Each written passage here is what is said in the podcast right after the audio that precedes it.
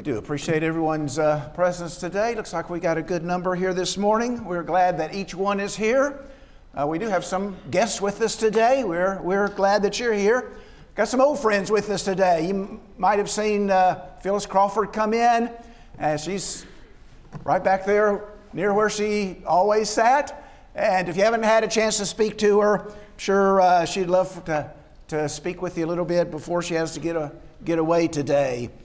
Uh, we've been here for a long time. I think from uh, time to time how much uh, I need to say this. So we we we really appreciate that opportunity. It's just been a blessing to us to be associated with the church here.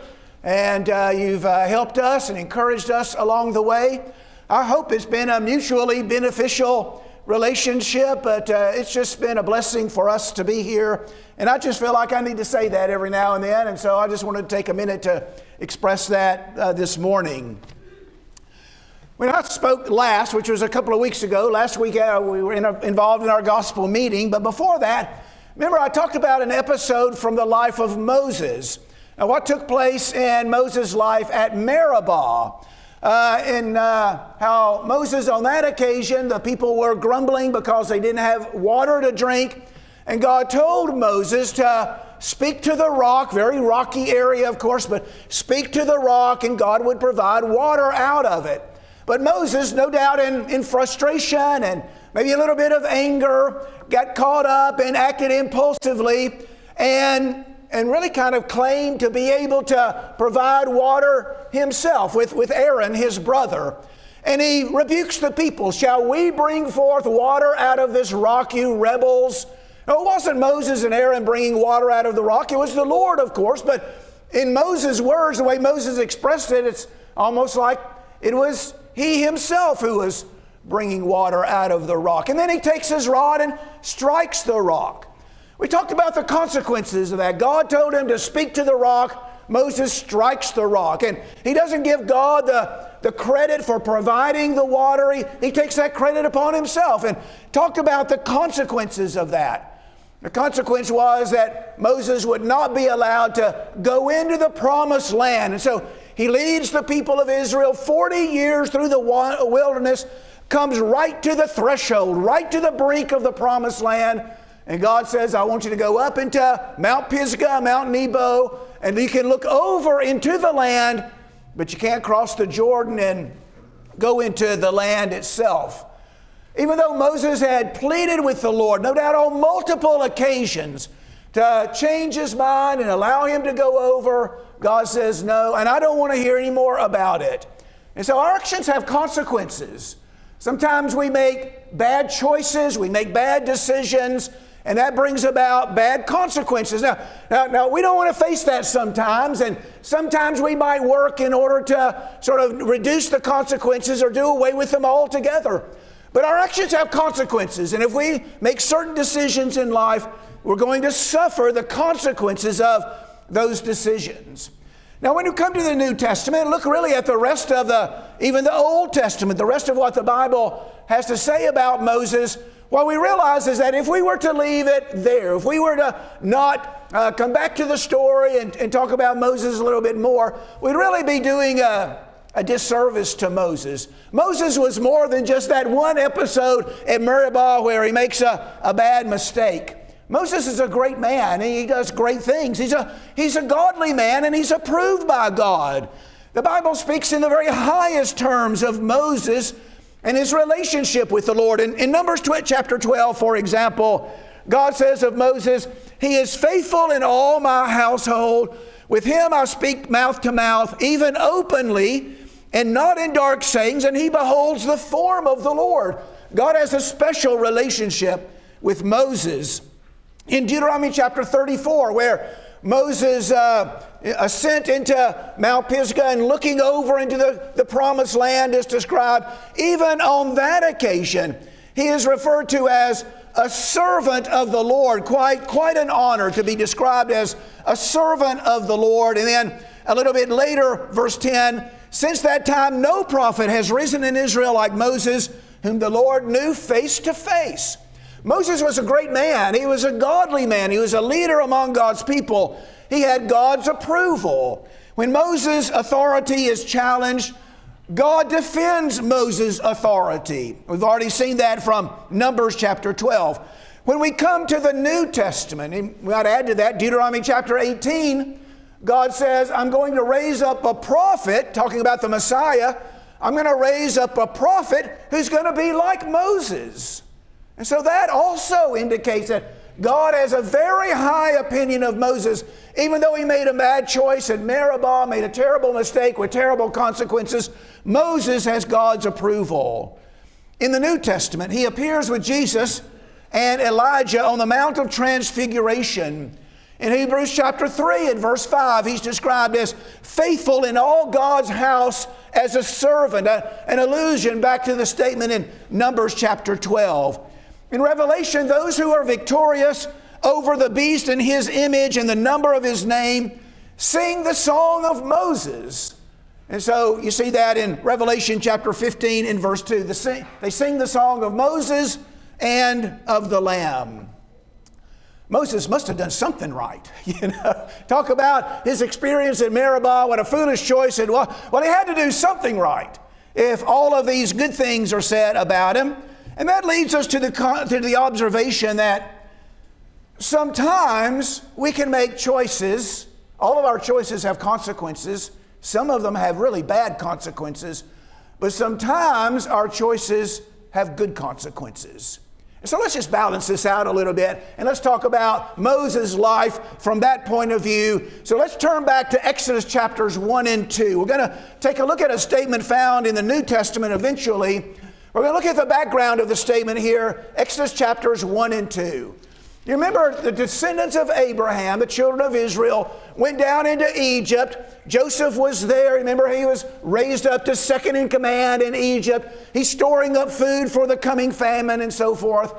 Joseph had been sold by his brothers into slavery, and eventually his brothers and their families come down along with Jacob, and they're given a place to live. And so the descendants of Abraham, the Israelites, they grow and they, they, they increase in number, and uh, they, they, they thrive. They do very well for a while. And then in Exodus chapter one, verse eight, a new king arose over, over Egypt who did not know Joseph. They, they didn't know Joseph. They didn't approve of his people. And so that Pharaoh enslaves the Israelites. They become slaves in Egypt. And the Egyptians treat them very harshly, very, very roughly, very, you know, they, they treat them very badly. But the number of the Israelites continues to grow. They become more numerous and they become more populous. The Egyptians are so threatened by that, especially Pharaoh, and you can understand his fear. The number of slaves is getting to be more than the number of non-slaves. We, we might be in trouble here, you know. And so he decides, I'm going to kill all the Israelite boys that are born. So he tells the midwives, if a boy is born, I want you to kill him. And they refused to do that. And he told all the people, when an Israelite baby boy is born, I want you to kill him. Well, Moses was born under those circumstances. Now, his mother and father were righteous people. They didn't want their son to be killed. And so they hid him for three months in their home after he was born. When they couldn't hide him in their home anymore, remember, they made a little basket of, of bulrushes, uh, sort of a wicker basket.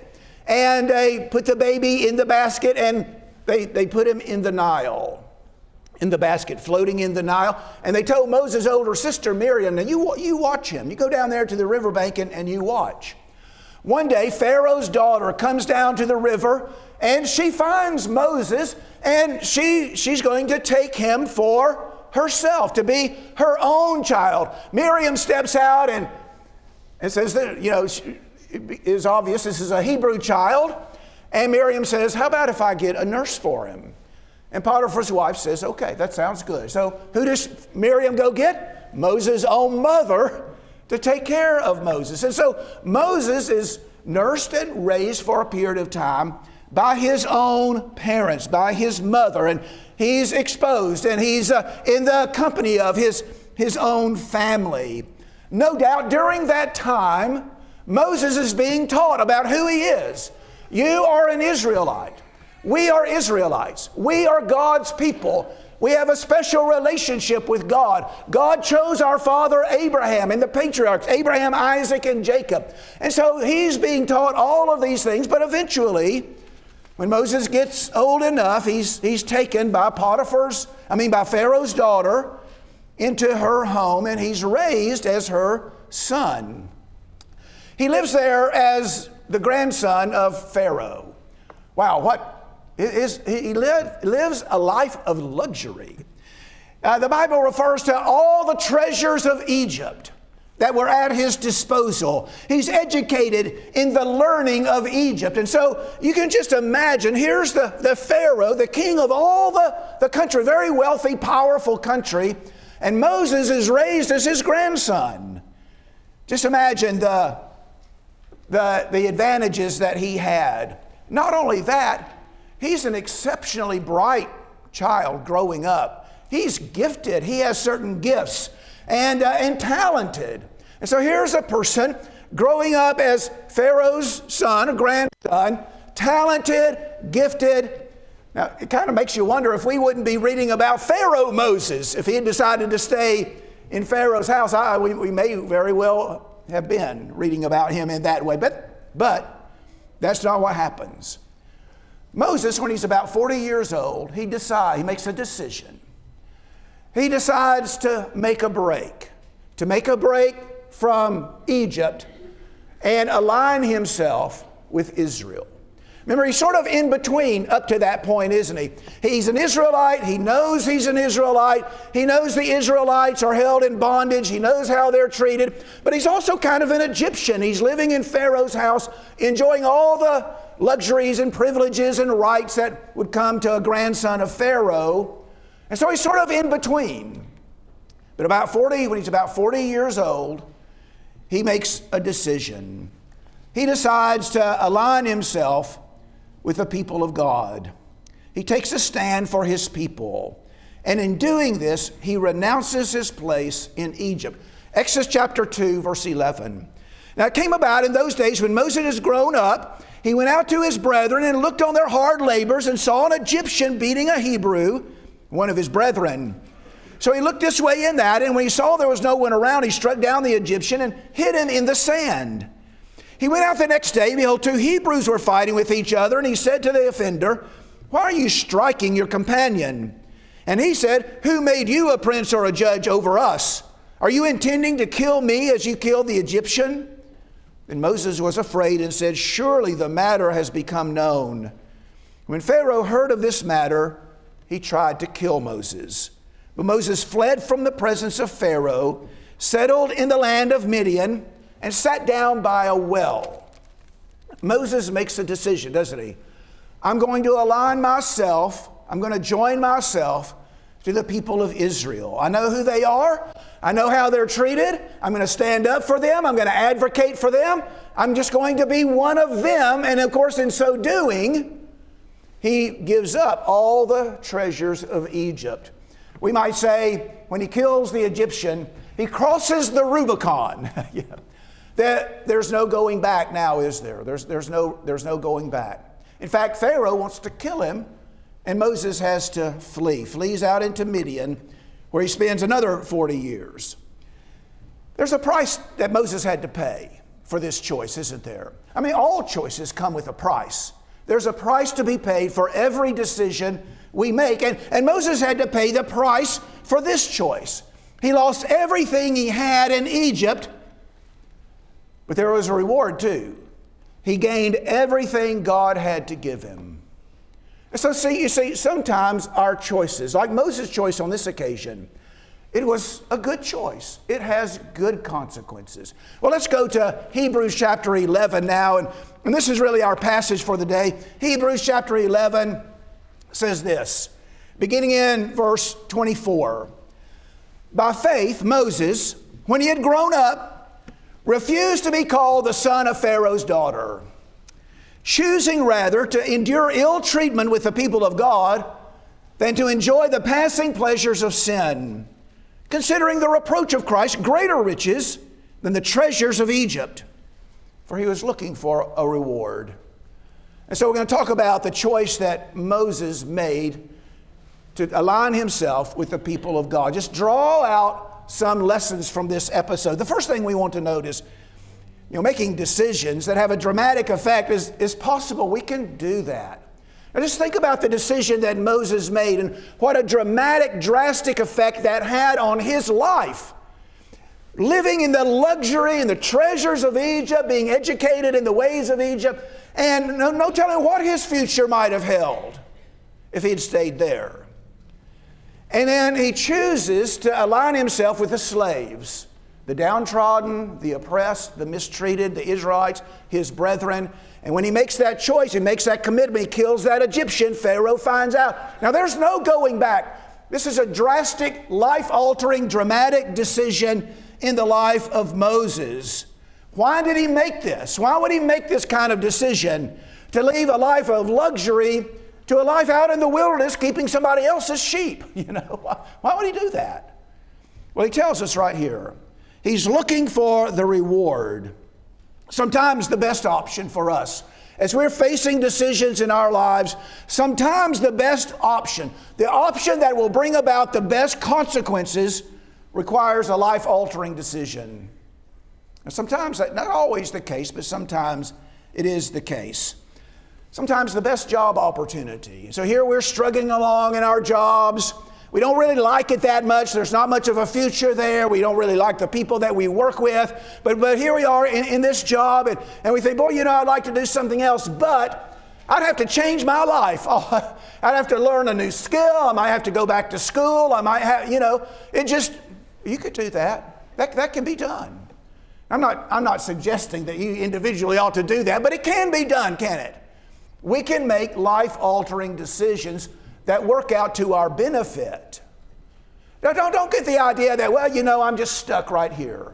Life circumstances have just, you know, they put me in this place. I don't really like it where I am. I know that there's something better for me, and, but, you know, I just, I'm, I'm, just, I'm just stuck right here. Mm-mm. You know, if we go to the doctor and the doctor says to us, you know, uh, Bob, uh, you've got some problems here that, that you need to address. But and, and to address them effectively, and you can do that, you can address them effectively, you're going to have to make some changes.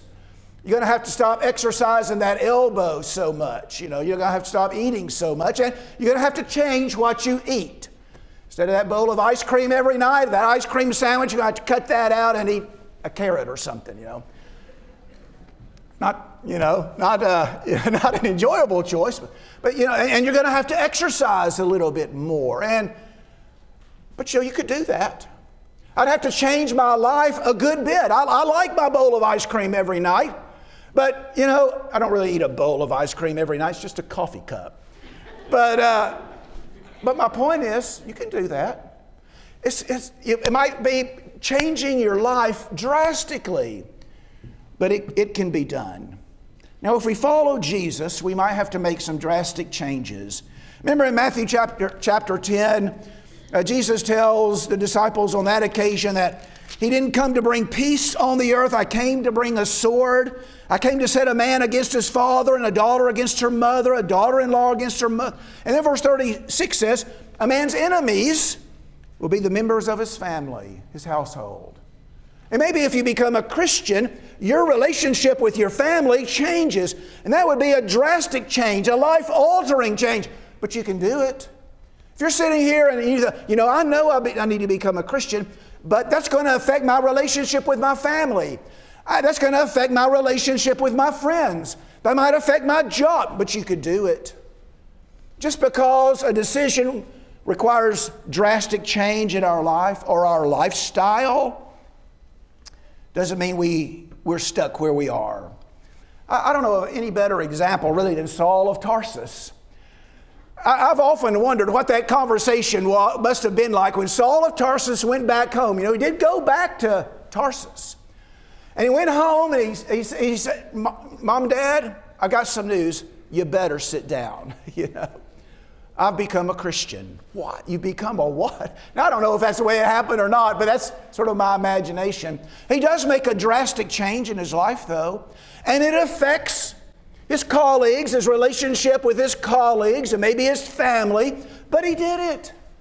He could do it. We can do it. It's be like being born again, but you must be born again to enter God's kingdom.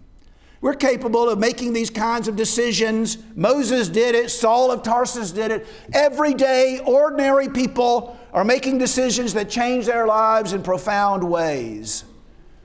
Do you want to, do you want to be able to make decisions that turn out for your good? And you make decisions that turn out for your harm, for your disadvantage. Do you want to make decisions, make choices that turn out for your advantage? If so, you need to be ready to make some life-altering decisions that may very well be necessary. But you can do it. We can do that if we have the will. Second point I want to make is this. Making decisions requires us to look beyond the present to the, to the future. We've got to look past the promise of immediate gratification. A lot of times that's what we see. Boy, you know, we've got a decision to make. Well, you know, I can decide to do this. And the gratification is just immediately, immediate. Oh, it'd be great. I would enjoy it. It would be so pleasurable, so much fun.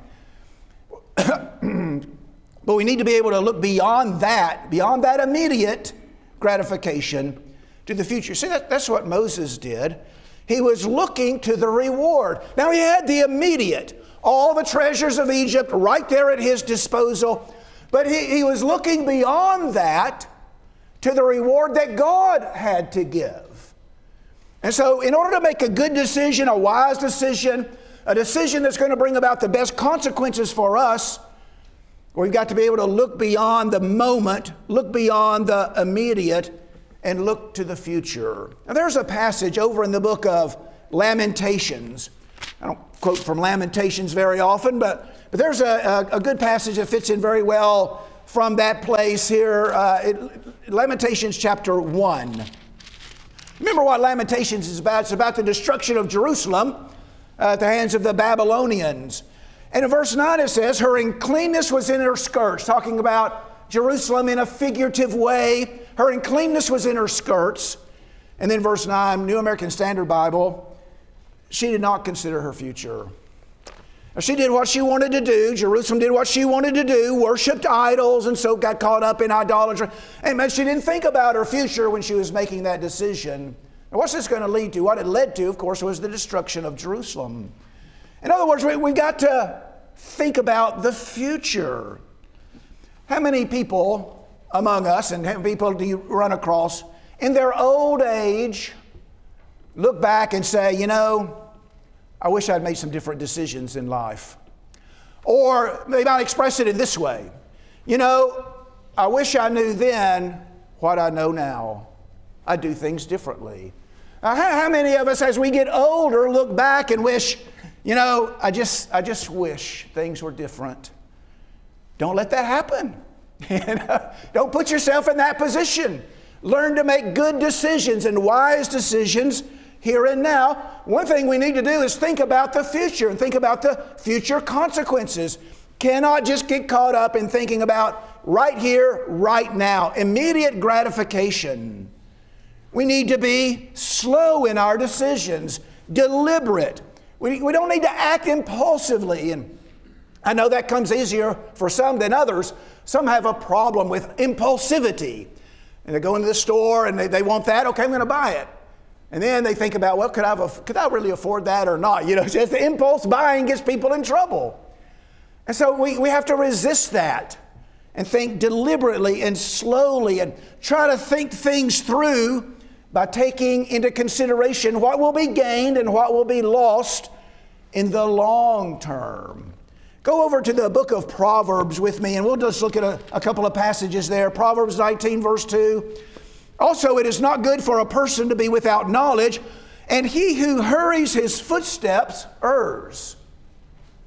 The one who hurries his footsteps errs. He needs to be slow about where he's walking. Of course, our point is not about walking, it's about living. So just be slow and deliberate. Don't act hast- hastily. Chapter twenty-one of Proverbs in verse five. The plans of the diligent lead surely to advantage, but everyone who is hasty comes surely to poverty. You know, you be slow and you be deliberate. You think things through. You take stock. You think about the long term. Okay, it's going to be good for you to do that. You act hastily, or you're going to, you're going to end up in poverty. And then chapter twenty-nine of the book of Hebrews and verse twenty, chapter twenty-nine, verse twenty. Do you see a man who is hasty in his words? There's more hope for a fool than for him. You know, you ever speak without thinking? Now, if we're in the habit of doing that, well, we're, we're going to have some problems. The way Jesus expresses this idea is count the cost. Count the cost. Count the cost of your decisions. See that especially in Luke chapter fourteen, and talks about a, a general who's putting together, is facing facing battle. He's putting together his army, and he's, well, you know, we're outnumbered. It might be better for me not to go into battle, but to come to a resolution with my enemy. Or, or a man who, who starts building a barn, but he runs out of money. He didn't think about what it's going to cost him, and so he spends all his money. He's got a half-finished barn out there. So, got to count the cost. Think about the future. Be deliberate in your decisions. Be, here's some things to think about. How is my decision going to affect the people around me? How, how is this choice going to affect others? How, how is, how, if I take this route, how is that going to affect my wife or my husband? How is that going to affect my children? Okay? How is that going to affect my career, my work? How is that going to affect me financially? How is this going to affect my good name? And so here's a man, and he's tempted by this woman, and he's thinking about becoming involved with her. You know, his impulse might be, you know, to act on the temptation. But if he'll think about the future, if he'll be slow and deliberate and think about the cost, if I get involved with this woman, what's that going to do to my wife? What's going to, it's going to crush her. No, I, I don't want to do that. What's that going to do to my relationship with my wife? Well, it's pretty much going to be over. It, it's going to be disaster. I, I really don't want that. How is this going to affect my children? Well, I'm going to be uh, every other weekend, two week in the summer kind of dad. And I, I don't really want that. How is this going to affect my brethren? Well, I'm not going to have nearly the influence with them that I, that I, that I need to have. How, how is this going to affect uh, my good name? No, that's, that, uh, that'll be shot. And so I'm faced with a decision. I've got a temptation in front of me. Now let me think this through and think about the future. It's better to resist and have these things than it is to act impulsively and give them all up. You can see how that works. Some, our decisions have good consequences. Now we can make decisions that have bad consequences. We're trying to train ourselves to make decisions that have good consequences. A third point, make good choices. To, making good choices takes courage. When Moses chose to align himself with the people of God, he, he put his life at risk, didn't he? Pharaoh wanted to kill him. You remember that? We noted that in Exodus chapter two and verse fifteen. Sometimes making decisions that bring about good consequences requires us to put ourselves at risk. Moses chose, according to our passage, Hebrews chapter eleven, he chose to endure ill treatment. He's putting himself at risk. He considered the reproach of Christ. He's putting himself at risk. And so sometimes making good decisions takes courage because we put our ourselves at risk. Maybe not our lives, but we might risk a relationship or a career or something like that. Let me give you an illustration. Here's, here's a, a girl. She's a high school girl. She's dating a guy. He begins to put some pressure on her. He, he's pressuring her. She really doesn't want to give in to the pressure, but, but she thinks, you know, if I don't, I, I know the relationship's over. I know he's going to want nothing to do with me. So I've got this temptation. Here's the immediate benefit. But, but you know, I'm going to put, put the relationship at risk if I refuse. Well, you need to think about the future. You need to think about the long-term consequences. And you need to have the courage to make the right relationship. And I would say, I would tell you, if you're in that position, I would tell you, if, that, if those are the conditions for the relationship, you don't want that guy anyway. Because he's, more, he's not interested in you as a person. He's just interested in what you have to give him, really, more than you as a person. And so you don't want that anyway. But you need to have the courage to make the right decision, a decision that you're not going to regret in the future. Sometimes when a person makes a good decision, others try, others try to hurt him or her. They slander him or her. They work to their disadvantage. They malign you. First Peter chapter four and verse four. Do you remember Jesus says, we looked at this several weeks ago, beware when all men speak well of you. Be- beware when everyone speaks well of you. If you stand for what's right, some people are going to say some bad things about you. You just have to have the courage to deal with that. And then, then finally, making good decisions requires some self-control. And you see it in the passage. By faith, Moses, when he had grown up, refused to be called the son of Pharaoh's daughter. No, no doubt there was a part of him that enjoyed that, that life of luxury. Now, he lived in that for forty years. And so he had to discipline himself and control himself to refuse those things and choose ill treatment. It took some self-denial. It took some self-control to do that. The Bible teaches us to develop self-control. See it in Second Peter chapter one, where Peter says, add to your faith moral excellence, to your moral excellence knowledge, to your knowledge self-control. First Corinthians chapter nine, Paul says that I discipline my body and bring it unto, into subjection, lest after I preach to others, I myself might be rejected. First Corinthians nine verse twenty-seven. He's simply saying that I, I control myself. I discipline my body. In Titus chapter two, the grace of God instructs us that denying ungodliness and worldly desires, we should live sensibly, righteously, and godly. Deny. That's, that's self-control, isn't it? Deny ungodliness and worldly desires. Self-control is the ability to listen and act on what the mind is telling us to do rather than the impulses of the body. The mind is telling us, if it's educated correctly, don't yield to that. Or it might be telling us, you must do this. And self-control is that ability to follow and do what we know is right in the face of temptation. And it's a good quality to develop in lots of areas of life. To be sure, Moses acted impulsively at Meribah. David acted impulsively, or in haste at least, in his sin with Bathsheba. Peter acted rashly when he denied the Lord. In every case, what did they need? They needed some self-control. Moses needed some self-control at Meribah. David needed some self-control when he saw Bathsheba bathing. Now, he might not have been able to, to resist seeing her initially. He's looking that direction. But self-control, turn away, get your mind on something else. And Peter needed self-control when he denied the Lord. In Joshua chapter seven, we read about Achan going into Jericho. Israelites had been forbidden to take any of the spoils. But remember, Achan saw some things. The Bible says, quoted him as saying, I saw these things, I coveted them, and I took them. That sound familiar? That goes right back to Genesis three. I saw, she saw the fruit, she wanted it, she took it. That's how, that happens to us. We see the temptation, we want the temptation, and if we don't have self-control, we need self-control not to take it.